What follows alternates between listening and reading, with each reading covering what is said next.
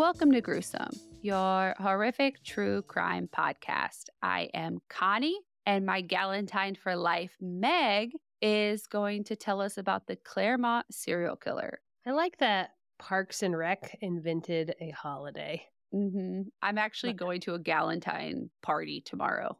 what What are you doing? Is it like a like a flower thing or like a drink thing? It's got it's one or Uh, the other. It's a drink thing, but we're doing it as like a favorite things party as well. So I think there's like 10 or 11 people going, and it's like instead of bringing your favorite thing for everyone because you know bitches are on budgets these days um we're doing like our favorite gift and then we're bringing three of that gift and then we're like doing it kind of like white elephant style and games and stuff to, to That's get cute. so you go home with three three of someone else's favorite things Aw, it was hard That's to pick i was like i like a lot of shit I like all the things. You do like stuff. i do like stuff but i settled on um what did i get i got the snail mucin because it's my fave i got the same thing i got you before that a AHA peeling solution from the oh, ordinary. that ordinary stuff. Yeah, that stuff's awesome. and then I bought um like I don't have drunk elephant money, you know. So, but I bought the air pump containers that you just put your own moisturizer in. So I bundled up those three things and I got like three of each of those. Uh, those are all great gifts. I would be very excited to get any of them. I'm excited. It's going to be fun. I'll leave you with the the Leslie Knope quote. If there's a law against friendship, then lock me up. I don't know if that's feel in the- about you. if there's, I don't know if that's in the Galentine's Day episode, but I love Leslie Knope. More of an So- April Ludgate myself, but let's get to it.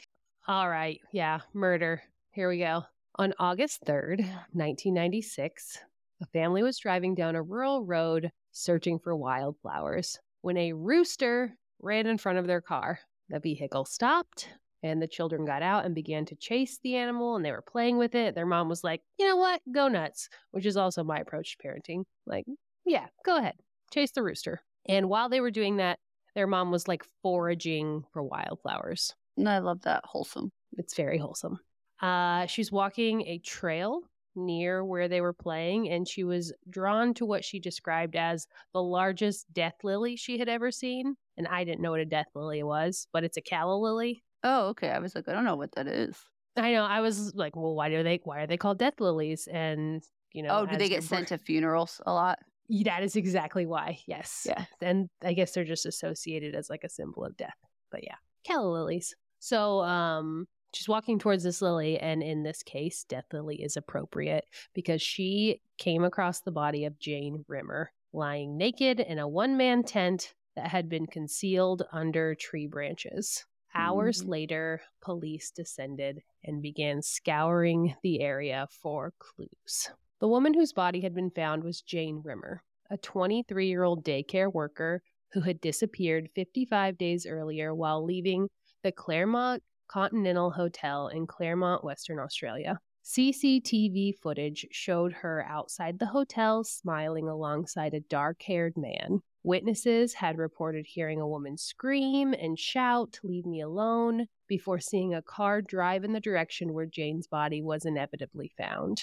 Her confirmed death was significant because months earlier in January, another blonde 20 something had gone missing after a night out with friends. It solidified law enforcement's realization that Claremont might have a serial killer in their midst. Uh, Australia celebrates Australia Day on January 26th. I guess that's kind of a controversial holiday. Um, I don't know. Maybe some people aren't celebrating it. Talk amongst yourselves about it. But on that day in 1996, Sarah Spiers also went out with her friends. Earlier in the evening, her sister Amanda, whom she shared an apartment with, picked Sarah and some friends up from the Ocean Beach Hotel in Cottesloe and dropped them off at Club Bayview in Claremont just after midnight.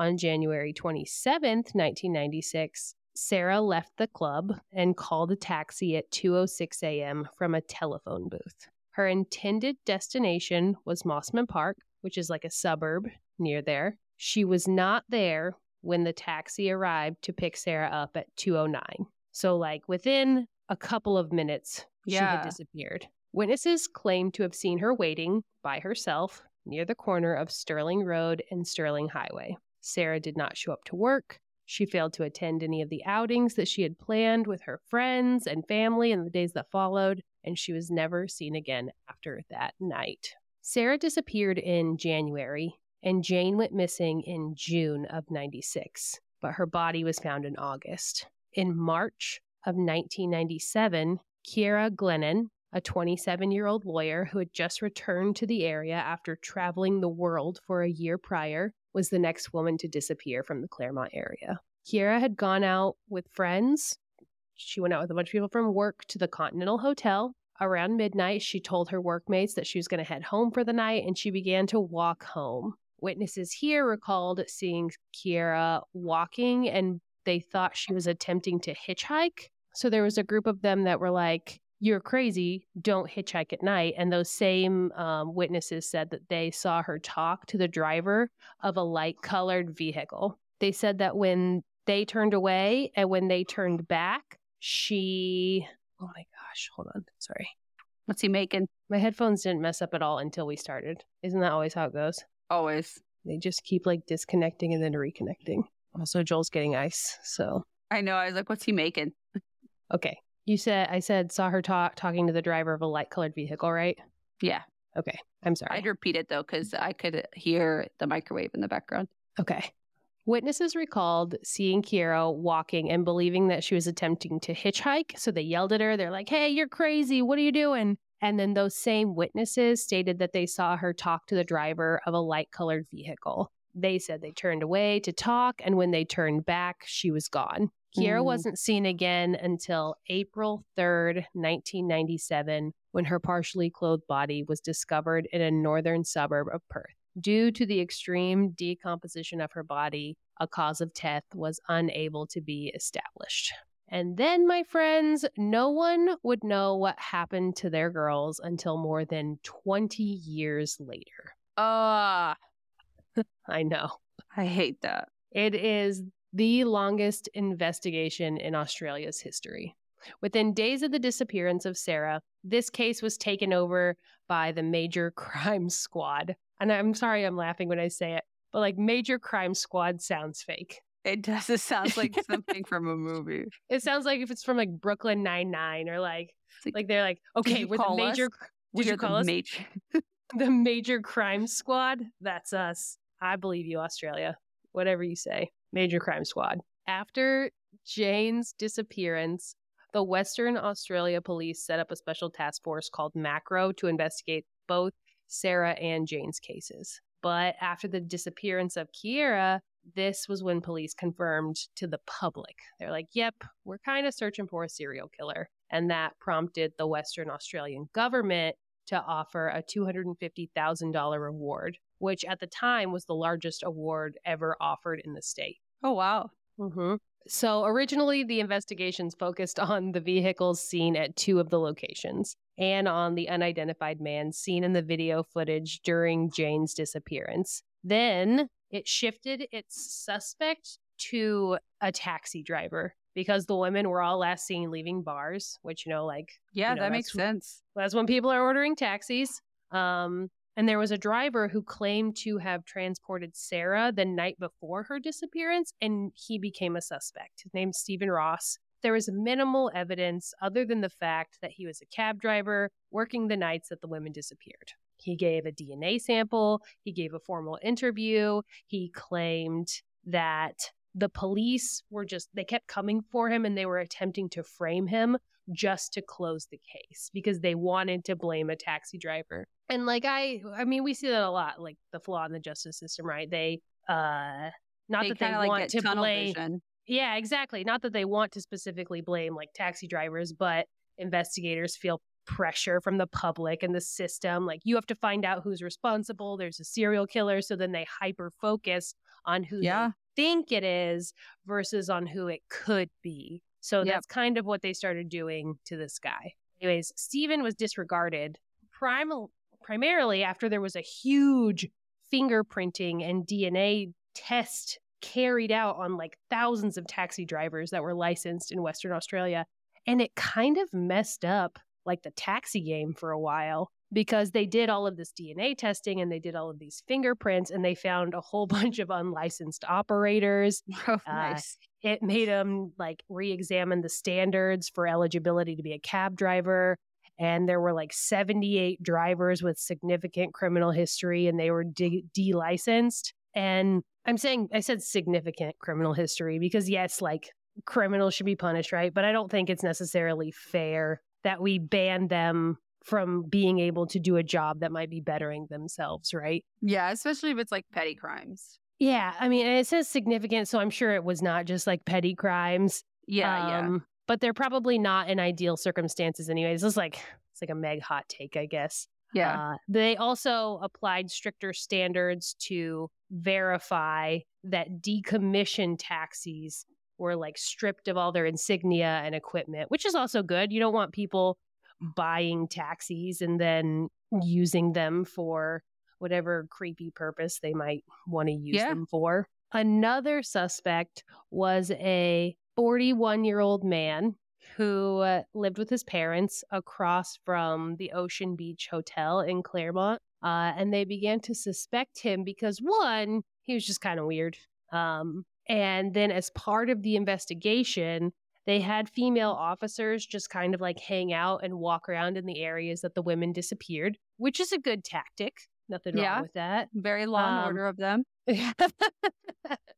yes. Very, very Olivia Benson work. Um, but one night, one of these undercover officers was offered a ride by this man after she asked him where the nearest bus stop was. So she like flagged him down, was like, "Hey, where's the nearest bus stop?" And he offered her a ride which like that could have just been him being like, hey, it's two in the morning. Do you want to ride home?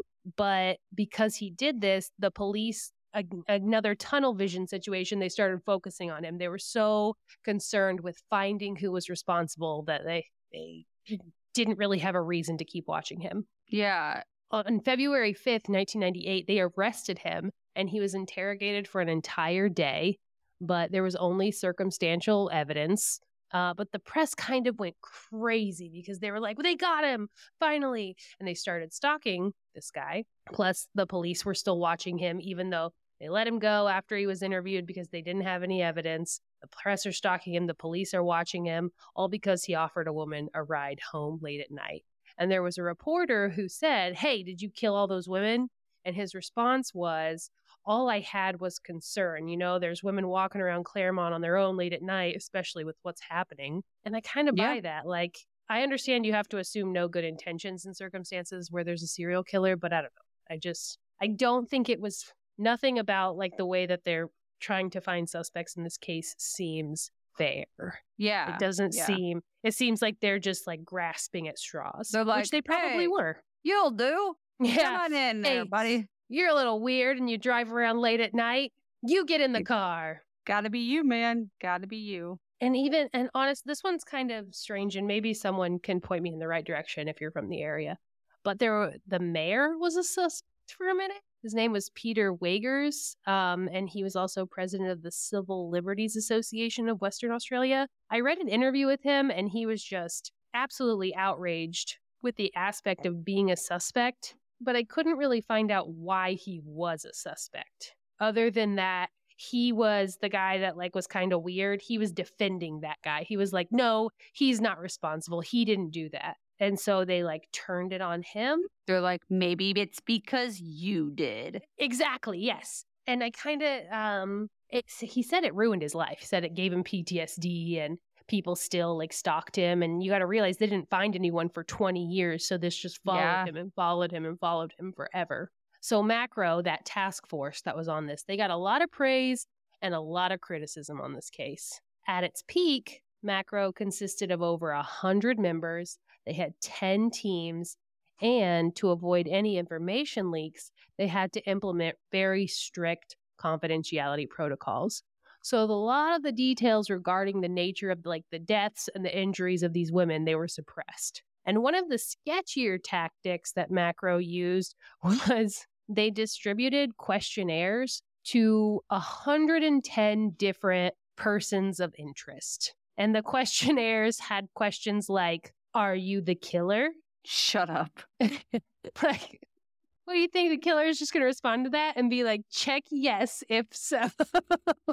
Maybe if I check yes, they won't know it's me. do you like me? Yes, no, maybe. I don't think that they're going to do that. Um, but they're also using a lie detector, which, as we know, is kind of whack.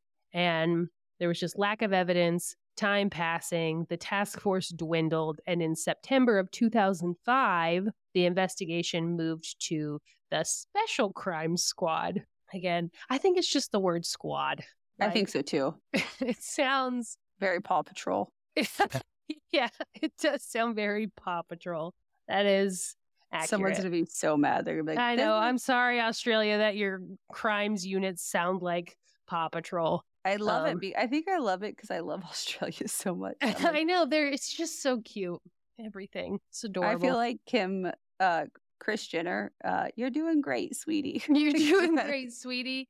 Um, speaking of Australia, shout out to Chloe who told me I can't even remember the word, but one man tents are described as something weird. Oh, it's a bush cocoon. A That's bush what it was. cocoon. Yeah, and so I kept reading about um like this body being found in a bush cocoon, and I was like, "What is a bush cocoon?" So I uh and I kind of knew Chloe was gonna was gonna hit us up in the Discord because I was like, I know there's at least one in there, and I asked, and sure enough, she came through with picture. And uh, shout out to her; she's the best. Um, she is thank, dope. Thank you for helping me decipher Australian language. Uh, anyways, so Special Crime Squad, task force dwindled. But what's crazy about this whole situation is that the man who was eventually held responsible lived in and interacted with the community the entire time. So he lived in the area. He was he was a pillar of the community, as they oh, say. I he was that. he wasn't a pillar of the community. He was just in the community. And to explain that to you, we're going to rewind all the way back to Valentine's Day, 1988. What? I know.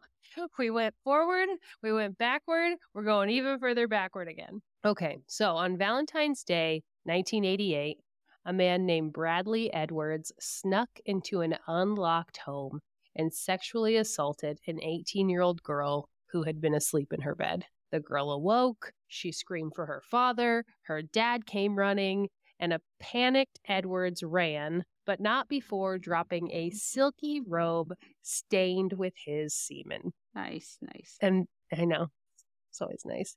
Uh, that robe would eventually be his undoing, but a few years later, a social worker named Wendy Davis was attacked by Edwards while she was at work. She was sitting at her desk writing a hospital report. In 1990, uh, a 21 year old Edwards also worked at the hospital at the time. He grabbed Davis from behind and gagged her before attempting to drag her into the bathroom. But when Wendy fought back, he uh, he let go of her. And I don't know whether that was due to him like releasing her or due to her kicking his ass. But she got out and she ran to a nurse's station. They called security, and Edwards was detained by security guards. He was inevitably charged with a minor offense called common assault. Uh, and not only was he charged with a minor offense, he kept his job at the hospital because the attack was described as out of character and it had only happened because he was having troubles in his relationship at the time. Oh, nice, nice, nice. Love that. Love that for him. Uh, he was given two years probation and had to attend a sex offenders program. Then, in 1995, Edwards abducted a 17 year old girl by forcing her into his vehicle before he drove to a cemetery in Claremont where he proceeded to rape her.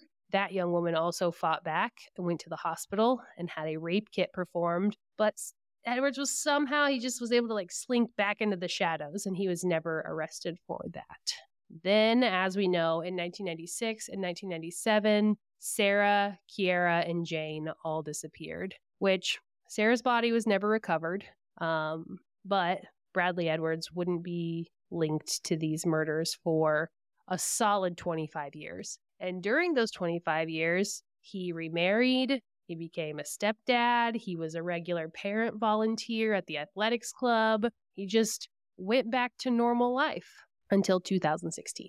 In 2016, The robe that had been dropped during the sexual assault was tested when they were doing a review of local cold cases. The DNA found in the semen that had been left on that garment came up with a match to the DNA that had been removed from underneath Ciara's fingernails during her murder investigation. 20 years later.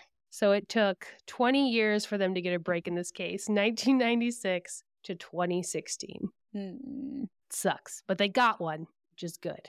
So then they started looking more into the DNA match. And they found that there was also a fingerprint had been left at the scene of the assault, and that fingerprint was found to be a match with the prints that he had had taken after he attacked Wendy Davis. So not only does his DNA match it, the woman whose body was found, the DNA that was under her fingernails, it matches the DNA that was on the robe. And then this other woman, the fingerprints match. So it's just all lining up. So on December 22nd, 2016, Bradley Robert Edwards was arrested at his Kewdale home after being connected to the deaths of both Jane and Ciara. The next day, he was charged with both of their murders. In addition to the murders, Edwards was also charged in relation to the two other attacks breaking and entering, an unlawful detention of an 18 year old woman on Valentine's Day, 1988, and the unlawful detention and two counts of aggravated sexual penetration without consent of the 17 year old girl in the cemetery in 1995. It was also in February. It wouldn't be until two years later, in February 2018, that Edward would also be charged with the murder of Sarah Spiers. So, in total, he was charged with eight offenses. And in October of 2019, he pled guilty to the five non murder charges, which always happens, right? Every time. Yeah, the non murder. They're like, yeah, yeah, yeah, I did all that other terrible shit, but the murder. Yeah, I draw the line there. What was that? He's like, I draw the line there. Now I draw the line at murder. Rape, abduction, breaking and entering, that stuff was definitely me. But murder, mm. never. Couldn't be me. Before the trial, the prosecution applied for Edwards to be tried by the judge alone with no jury, and that application was granted due to the publicity surrounding the case and because the evidence was just incredibly graphic and they didn't feel like a jury should have to see it. The murder trial began on November 25th, 2019, before Supreme Court Justice Stephen Hall and during that trial, the court was told that two of the victims had defensive wounds. I mentioned that Edward's DNA was found under Ciara's fingernails and it matched the semen on the robe. But his defense tried to argue that that evidence had been contaminated in the lab. To per- to make a match. Yeah. Mhm. Okay. Yeah. Yeah, it was all contaminated. Edwards worked for Telstra, and one of the main pieces of evidence they found was the Telstra work vehicles. He was working as a technician at the time, and he used company vehicles after hours to execute his crimes. And this was corroborated by witnesses, a security guard who recalled seeing Edwards' work van parked on multiple occasions at the cemetery that he raped that girl in, just for no reason. And then it was also there both after the 1995 attack and before Spiers' 1996 disappearance. Jesus, what a dumbass. Yeah, we love a dumb But, criminal. I mean, I'm I'm so glad he finally got caught. According to the prosecutor, the state presented his the evidence as part of this case called the Telestra or the Telstra. Sorry, I keep saying it wrong. Telstra Living Witness Project. Um, and between 1995 and 1997, they had many witnesses who remember a man in a Telstra station wagon stopping to look at women and offering them rides. During the trial, a witness from, I'm laughing again, uh, a witness from a group of men called the Burger Boys. Hell yeah. So I know I like I was like I gotta say it. It sounds awesome. I want to be in the Burger Boys.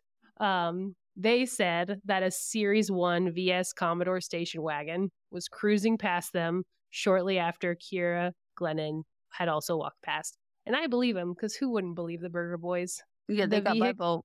they got my vote. The vehicle had distinctive teardrop hubcaps, which were present on some Series 1 VS Commodores. Between April 1996 and December 1998, he drove a white VS Series 1 station wagon with Telstra logos. Um, and that vehicle, that specific vehicle, was tracked down and impounded on the same day as his arrest. And during an investigation of that vehicle, they found that the fibers on the carpet in that car that was specifically his matched the fibers found on the bodies of both Rimmer and Glennon. So the trial concluded on June 25th, 2020, after seven months of hearings and evidence from more than 200 witnesses. On the final day of custody, uh, the judge handed down a 619 page written verdict within which Edwards was found guilty of the murders of Rimmer and Glennon, but not of Spiers.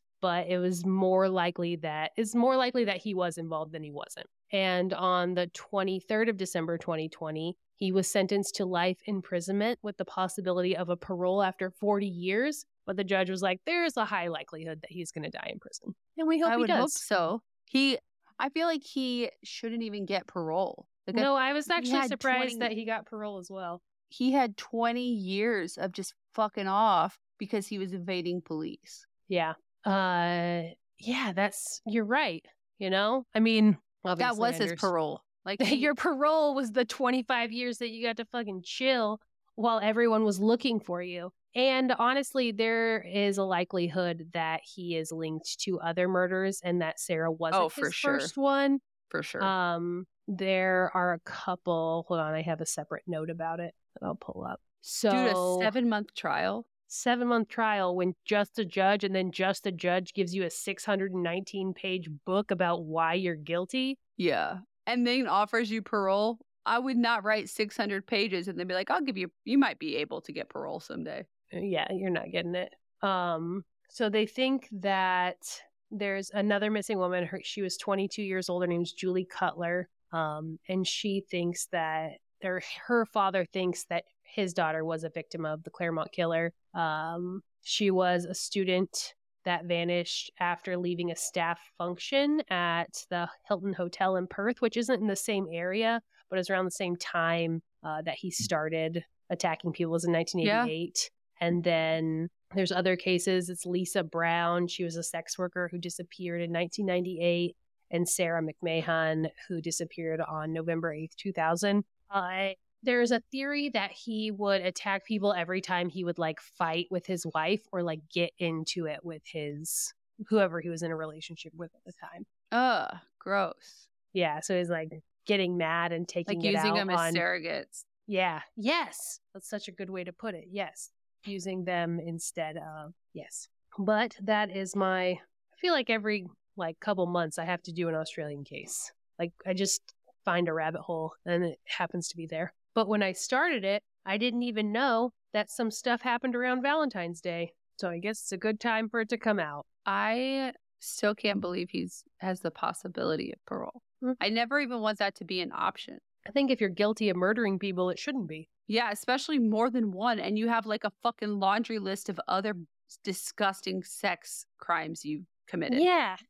like, we don't want this man back out on the street just because he volunteered at some Little League games. Dude, I would dead ass like just like be like, oh yeah, for sure, man. And then the day of mm-hmm. his like parole hearing, I'd be like, ha, you thought. Psych.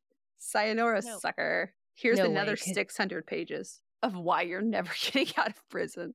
Right? I mean, he was 21 in 1990, right? So what's, or I have to do math to figure it out. 21 plus 34. So he's 55 when he got arrested. So if he lives another 40 years, he's going be to like be 90. 95. Dude, Yeah. if he's 95 and they grant his ass parole, I'm flying to Australia. I'm going to trip him on the way out. And Yeah, he's I'm going to break a hip his- and die of sepsis. Like, Yeah.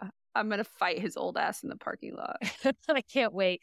You're going to get your, your switchblade, and then just hop a train and come back to the US.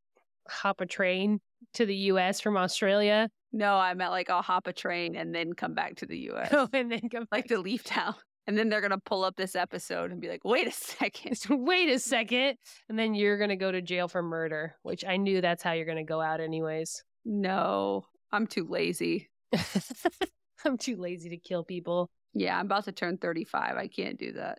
35 year olds can't murder. Actually, isn't that one of the most common ages? That isn't Yeah, that when serial killers start is in their 30s? Yep. Maybe it just hasn't awoken within you yet. Uh, nah, I'm still too lazy.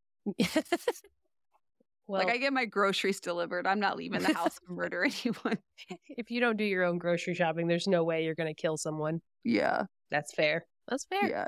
Not doing that. Mm-mm. And then you have to like lie afterward. And I'm not good at that either.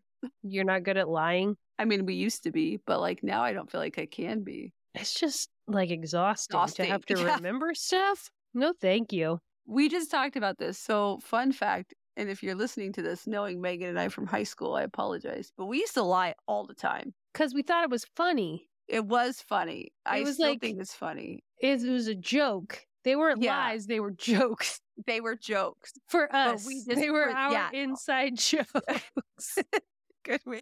That were lies. they were inside jokes to us that were lies. And we just would like sometimes take it far to see what people would believe. hmm Yeah, that wasn't very nice. it wasn't very nice, but we were just talking about how I always remember everything from like I have like a weird memory. I remember everything. And Meg has like trauma blocked it. And I was I like blocked every single bad thing that has ever happened to me out. and she we were talking like maybe she just blocked it because the idea of her like someone coming up to her with a lie we told and her not remembering it.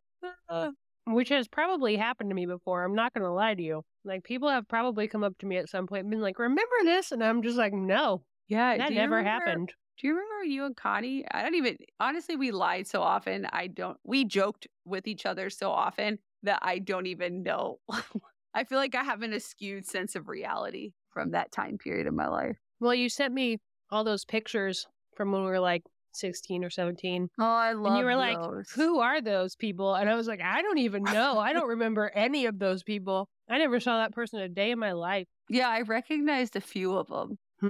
But I was like, uh I have a couple I found that from like a, a disposable camera, and there's also pictures of people like at shows, like we're at local shows, oh yeah. and like we're like arms around them, hanging out, and I'm like, I have no idea who that person. Dude, we is. met so many boys from MySpace back in the day, though it really could have been anyone. We yeah, as as we've said, I used to have people in my phone like such and such from MySpace. you did. Did you um? Did you save their first and last name, or did you just save their only na- like, their Nah. Just I'm a first name. am a first and last name in the phone human. Like I cannot have just a single name in my phone. It stresses me out. Because what if I text the wrong one? Oh yeah, that's true. You got to have both names, and I'll put Look- your job in there if I like for sure. I guess that would be the equivalent of from MySpace, but My favorite is when I meet people and like our common denominator at first is like our kids. And I'll put like such and such dash so and so's mom or Mhm. so and so's dad. And then we become friends and we talk like on a regular basis. Like I have my oldest, like his best friend. I just added his mom's first and last name and we actively hang out. But it was like Brandy slash her kid's name's mom. when I uh, was in hygiene school, every everyone that I went to school with, they all have uh, their first and last name, but they also have a tooth to indicate what their career is. Oh yeah, it's like your own little LinkedIn. It is. I'm just like I can go through and find the emojis for the people I need to talk to. I support that. Mm. I mean, I still have people in my f- phone that I'm like, "Who are you?" Do they text Why- you? No, Look, very few people text me. You text me. My boyfriend texts me. My mom texts me. Yeah. I'm not. I'm not like loaded. I mean, I have a lot of spam texts that I don't respond to, but or like shopping. yeah. Oh my god! And I know I can just click like stop, but instead of doing that, I just But what if you miss a deal? I know that's what I always think. They keep calling me uh like in the wintertime when the kids are sick. I'm like, I'm gonna block this number, school. I'm gonna block you. Block the school's number. You better find out where I live and bring my kid home. right? Dude, I had the moment where I realized I have consistently had a child at my house in some capacity during the day for 13 years now. And I Mm, have been tiring. having I've been having a really emotional time lately because in the same week I have I turned 35, the next week my oldest has freshman orientation, like freshman scheduling orientation where we pick his classes. I uh, I looked at the date and I thought you turned 35 tomorrow, but you got a couple days. Yeah, a couple days. And then I that the next night my daughter has kindergarten orientation. And my husband's like, "Bro, you good?" I'm like, "No." Mm.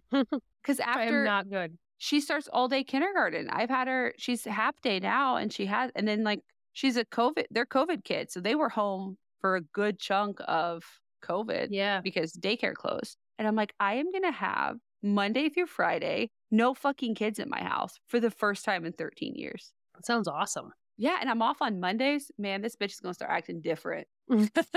You're going to have so much time that's quiet. I Think of how think of how much less you're going to be overstimulated. I know. I think it's going to really help. And I think that instead I of think being away from my children is going to really help my overall mental health. It's going to be great. yeah, great. I think it's going to be great to have some me time. And I was thinking, I stay up late to like watch my shows. And I was like, man, at least one Monday a month, I am potatoing. You can watch all your shows. Mm-hmm. Me and my dog just laid in bed, surrounded by snacks. Uh, can't wait. Stark loves the Real Housewives of whatever you're watching at the time. Vanderpump Rules, baby. He's really into it. I don't know what that is. It's on Bravo. You never got into like the scandal. I never No. had watched Vanderpump Rules ever. I am like a a diet reality person. Like I like it in small doses, but this Mhm. Tom Sandoval scandal last year completely engulfed me and I was seeing it on all of social media. So I was so invested and I'm like, who are these people? So I had to binge watch. Yeah, no, I've never watched one single second of that show. so it's weird to watch because I I don't know how people who have watched it from the beginning because a lot of these people, I mean, they look great, but they've had a lot of work done, and but like a gradual time frame seeing it from the beginning, you don't notice it. But since I watched it all in like two months, I was like, damn, I need your plastic surgeon's number because y'all look good. I guarantee you, you can't afford them. No, I can't. I can't. Like, hey, I, I have this podcast I can promote. They're like, I'll give you. A, you could do some uh, some adver- some light advertising I need Huh? someone to give me Botox in return for promotion. For Valentine's Day. Connie wants plastic surgery. Thank you. That's all I ask. That's all she needs. It's not a lot, man. Just uh good old days. Yeah, that was. Those are not old days. Those are current days. I know. But like before I needed plastic surgery. You don't need plastic surgery. You're beautiful. Oh, thank you. And also, you're only 35. That's still pretty young. I know. I've just been thinking that like I watch all these TikToks where they're like, I'm 40 and I got I got in shape, I did this, and I was like, oh, see, there's still time. There's I'm 40. You read those articles, you're like, this person didn't do this until they were 39. I'm like, I got four years. What am I worried Yeah. about? Let me just hit play next episode because I'm good for a little bit. oh shit. I think that's a good spot. That's a great spot. We're going to call it Happy Valentine's Day, everyone. Bye. I hope someone loves you. Bye. Thank you so much for listening to Gruesome Horrific True Crime. We love you, beautiful strangers. And if you love us too, here are some ways that you can support Gruesome. Please leave us a five star review on Apple Podcast or a five star rating on Spotify. This helps other true crime connoisseurs find us. Follow us at Gruesome Podcast on Instagram or TikTok and talk to us on our posts. Join the Patreon. Sign up to join our True Crime Sticker of the Month Club and gain access to bonus episodes and exclusive Patreon perks. Or if a one time donation is more your thing, we have a Venmo at Gruesome Podcast and a PayPal via our email, gruesomepodcast at gmail.com. Speaking of which, we love hearing from you. It seriously makes our whole life. So send us your questions, comments, suggestions, or just ask our opinion on whether that person you met on Tinder is a serial killer or not. Tune in next week and don't forget lock your windows, lock your doors, and on Wednesdays, We're gruesome. Bye. Bye.